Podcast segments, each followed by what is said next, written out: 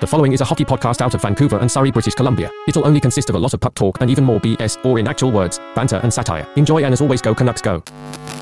To be honest, I can't even, I can't even face you guys, uh, for most of today's episode because I'm ashamed. I'm ashamed how I fell for the trap. As I always say, no Begsy, no problem. And now I'm saying uh, Begsy is the problem of this program, Locked On Canucks. Now let's talk about it some more in a few seconds. Enjoy the show. You're Locked On Canucks, your daily podcast on the Vancouver Canucks. Part of the Locked On Podcast Network. Your team every day.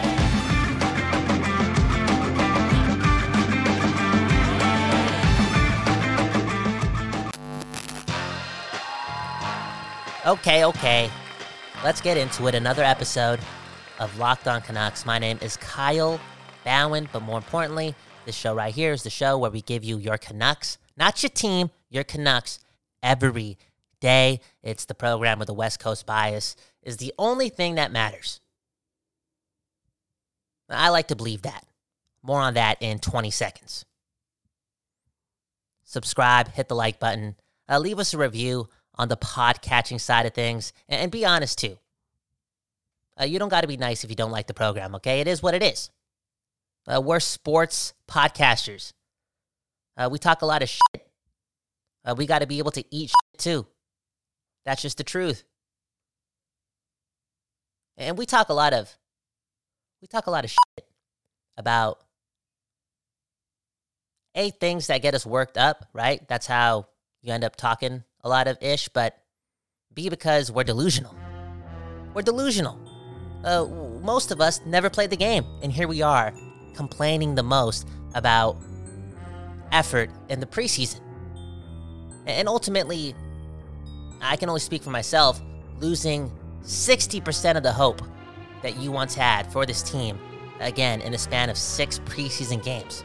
And a part of me is at a loss for words, and a part of me isn't. That's why we're here on Locked On Canucks. And I was thinking even more so about how this all happened. Was it just a performance based uh, thing that kind of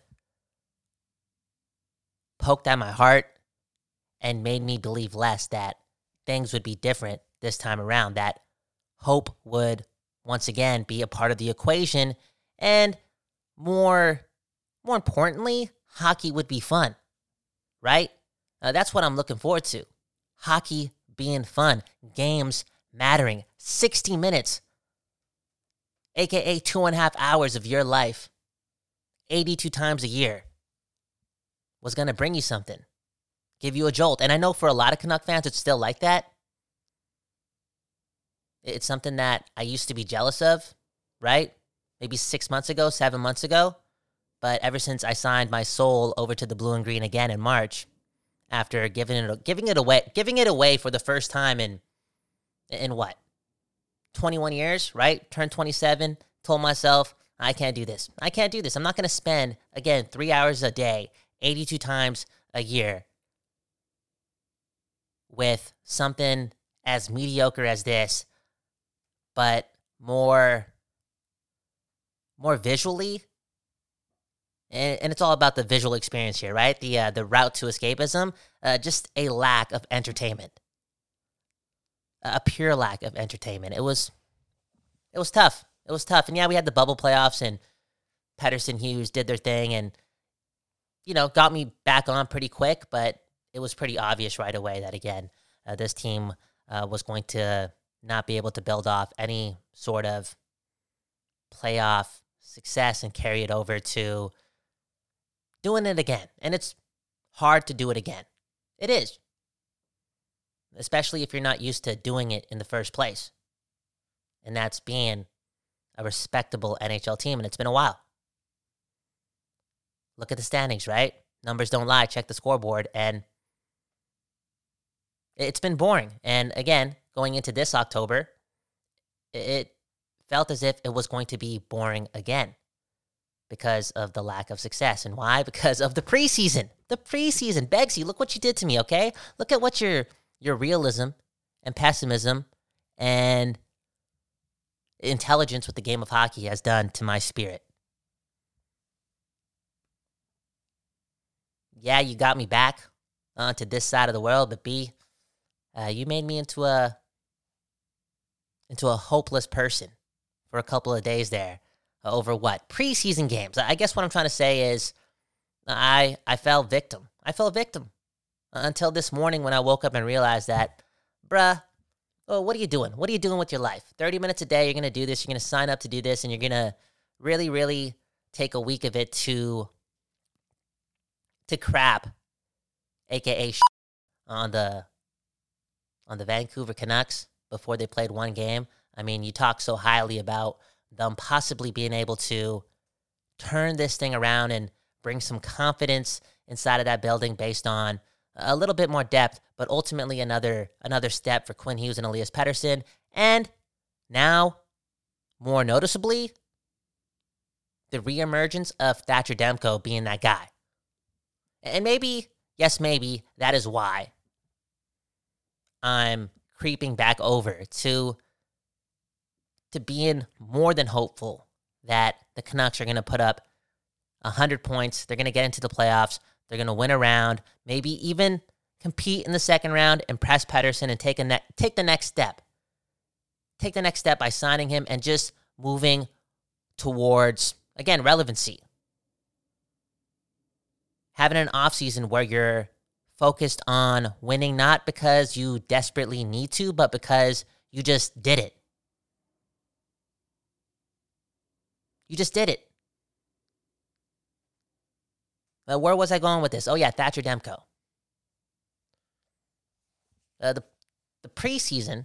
I said this yesterday, right? I said this yesterday on that episode you should not watch. let's be real. Let's be honest. That episode was that was that was dangerous. I said Pettersson is leaving at the end of the season, even if they win around. He's gonna pull a Tkachuk. I was using that type of ammo for one of my bold predictions. Again, it was a different time of my life. It was yesterday, not today. And, and on that episode, I did mention that there hasn't been that guy in preseason, you know, who's really stood out. And maybe it, it, it is Phil Di Giuseppe, you know, it could be him, which isn't sexy enough, right? It's not going to get us really gearing up towards a lot of confidence for the season if that's the one guy who really who really proved it in the preseason. It wasn't enough for me, and I'm sure it wasn't enough for a lot of Canuck fans. But after yesterday, I think it's pretty clear that Thatcher Demko had a more than impressive preseason. He was the best Canuck in the preseason, and it wasn't hard to do so, but he looked very smooth, very in control, very strong. Made a couple athletic saves too. I think he stood out. He proved it again last night, and yeah, a lots happened in September. I think we've gotten to October and more of us are thinking about this team being not only a little bit more structured, but leaning into being boring, possibly even with Quinn Hughes and Elias Pettersson. But boring may allow, again, Thatcher Demko to be protected and able to have a runway towards confidence and being successful and being dangerous because a confident goaltender, a confident Thatcher Demko is a player, not just a goalie, a player who can win you games in the regular season. 3 1, right? That was the score last night. 3 2, 3 1, 2 1. Goals produced by the power play. Most of them. Or those guys on the power play. You know what I'm saying? The Millers, the Petterssons, the Hughes. The Hugheses? Most of your goals produced by that unit that group of players at the top of your lineup. Again, the score being 2 1, 3 1, 4 2, rarely. Is that the version of a successful Vancouver Canucks roster this season? I think so. And you see that, I woke up this morning thinking more about success and just being hopeful, man.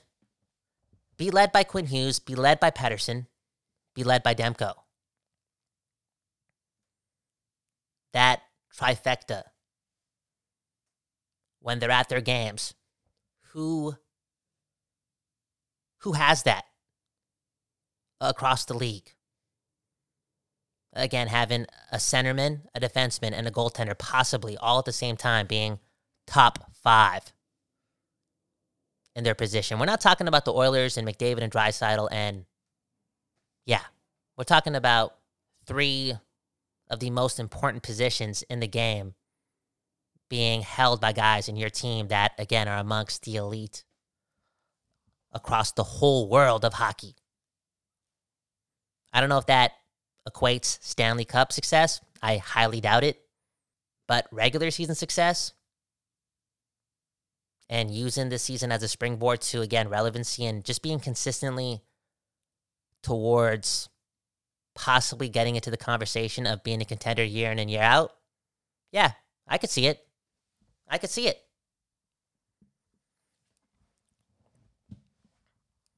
I could see it. Another guy that, that, that I got to talk about, and I got to get out of here in a couple of minutes. So, do we have to do an advertisement here? Is that what we have to do? I think so. I barely do these bonus episodes, but I had to get on for the people, for the people. Yes, for the people on Locked On Canucks because I've been uh, spreading, spreading hate, a lot of it, and because of what? Zach Benson in the preseason. That's all it took. All it took. Well, what type of West Coast bias are we providing on this show? Uh, the Walmart version of the West Coast bias. That is not what the city deserves. Not before the games matter. Come on. Okay, let's talk about one more positive thing, one more positive player who had a really standout preseason uh, before we get out of here. Uh, again, you're listening to Locked On Canucks. I gotta tell you, whether you're an employer, whether you're an employee looking for new work, if you're looking for a job or you're looking to hire, you gotta use Indeed because Indeed is the hiring platform where you can attract, interview, and hire all in one place. Don't spend hours on multiple job sites looking for candidates with the right skills. Don't waste your time because you could do it all with Indeed. Do you hate waiting? Because Indeed's US data shows that over 80% of Indeed's employers find quality candidates whose resumes on Indeed match their job description the moment they sponsor a job. You know, something I love about Indeed, I can relate to them. My wife calls me the Flash, and Indeed's they're pretty much the same, okay? Because they got instant match. So, Mr. Flash, Mr. Mrs. Instant Match over at Indeed, you gotta love what they're putting out because with Instant Match, as soon as you sponsor a post, you get a short list of quality candidates whose resumes on Indeed match your job description, and you can invite them to apply right away.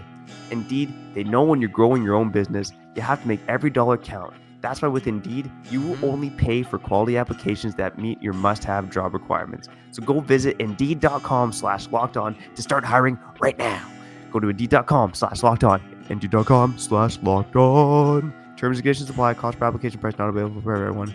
Need to hire? You need Indeed. I, I heard Indeed's new tagline. Did, did you see it? Their new tagline? No.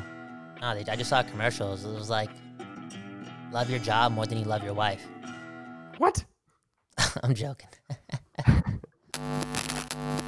people, people, before we get back to the show, baby, I gotta tell you that new episodes of Locked On Canucks will be available wherever you stream podcasts and on YouTube at 4:20 p.m.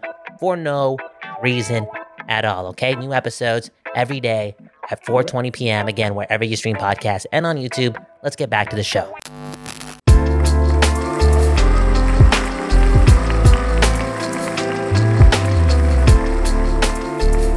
Okay, okay. We're back. And we're back the right way. Here on Locked On Canucks, the positive way. Shout out to 420, okay? It's a beautiful time on this side of the world when we get to do this with the people at 4:20 p.m. every day. Uh, the optimism, somewhat on this program, right? It was going, it was going one direction for the first eight minutes, and then again, the whole Demko thing got us back on track, and the whole not having Trevor here as well. I think I'm so grateful that Trevor's spending a week away from the city with his family uh, before the start of the season because, bro, you're a family man. Can you can you just be hopeful over realistic and, and believe in human beings more, especially human beings in your neighborhood? Because you got a family, bro. I don't know how this guy is able to bring that energy home every day. That energy that holds so much pessimism towards towards something in the city that, you know, could band us together, okay? A better neighborhood equals a better world. It's just the truth. It's just the truth, okay? Begsy, if you're listening to this, don't worry, be happy and be delusional. Thank you. Thank you for not being here, Begsy. And thank you for being here, Teddy Blueger, the better TB in Vancouver, okay? That guy. That guy been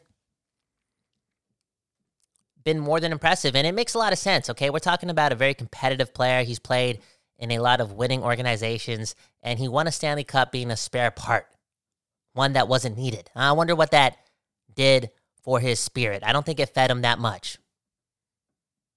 It's always cool being a Stanley Cup champion, but again, I don't think it I don't think it delivered the most to Teddy Blueger. And now this guy, afterwards, put himself in this situation, signing a one year deal. A one year deal. That's that's an equation that allows the possibility of Teddy Blueger having his best season ever with the Vancouver Canucks. And what does that mean? I don't think it means 30 points. I don't think it means 40 points, but I I do believe it means him being highly effective highly effective, especially on the penalty kill. And when you're highly effective on the penalty kill, you allow your team to have a better chance of winning games. Uh, we talked about the score, right? 3 1, 2 1, 4 2. Rarely is that how Tocchet's Canucks are going to find success and bring it into the culture, into the building this season. They got to do what they got to do.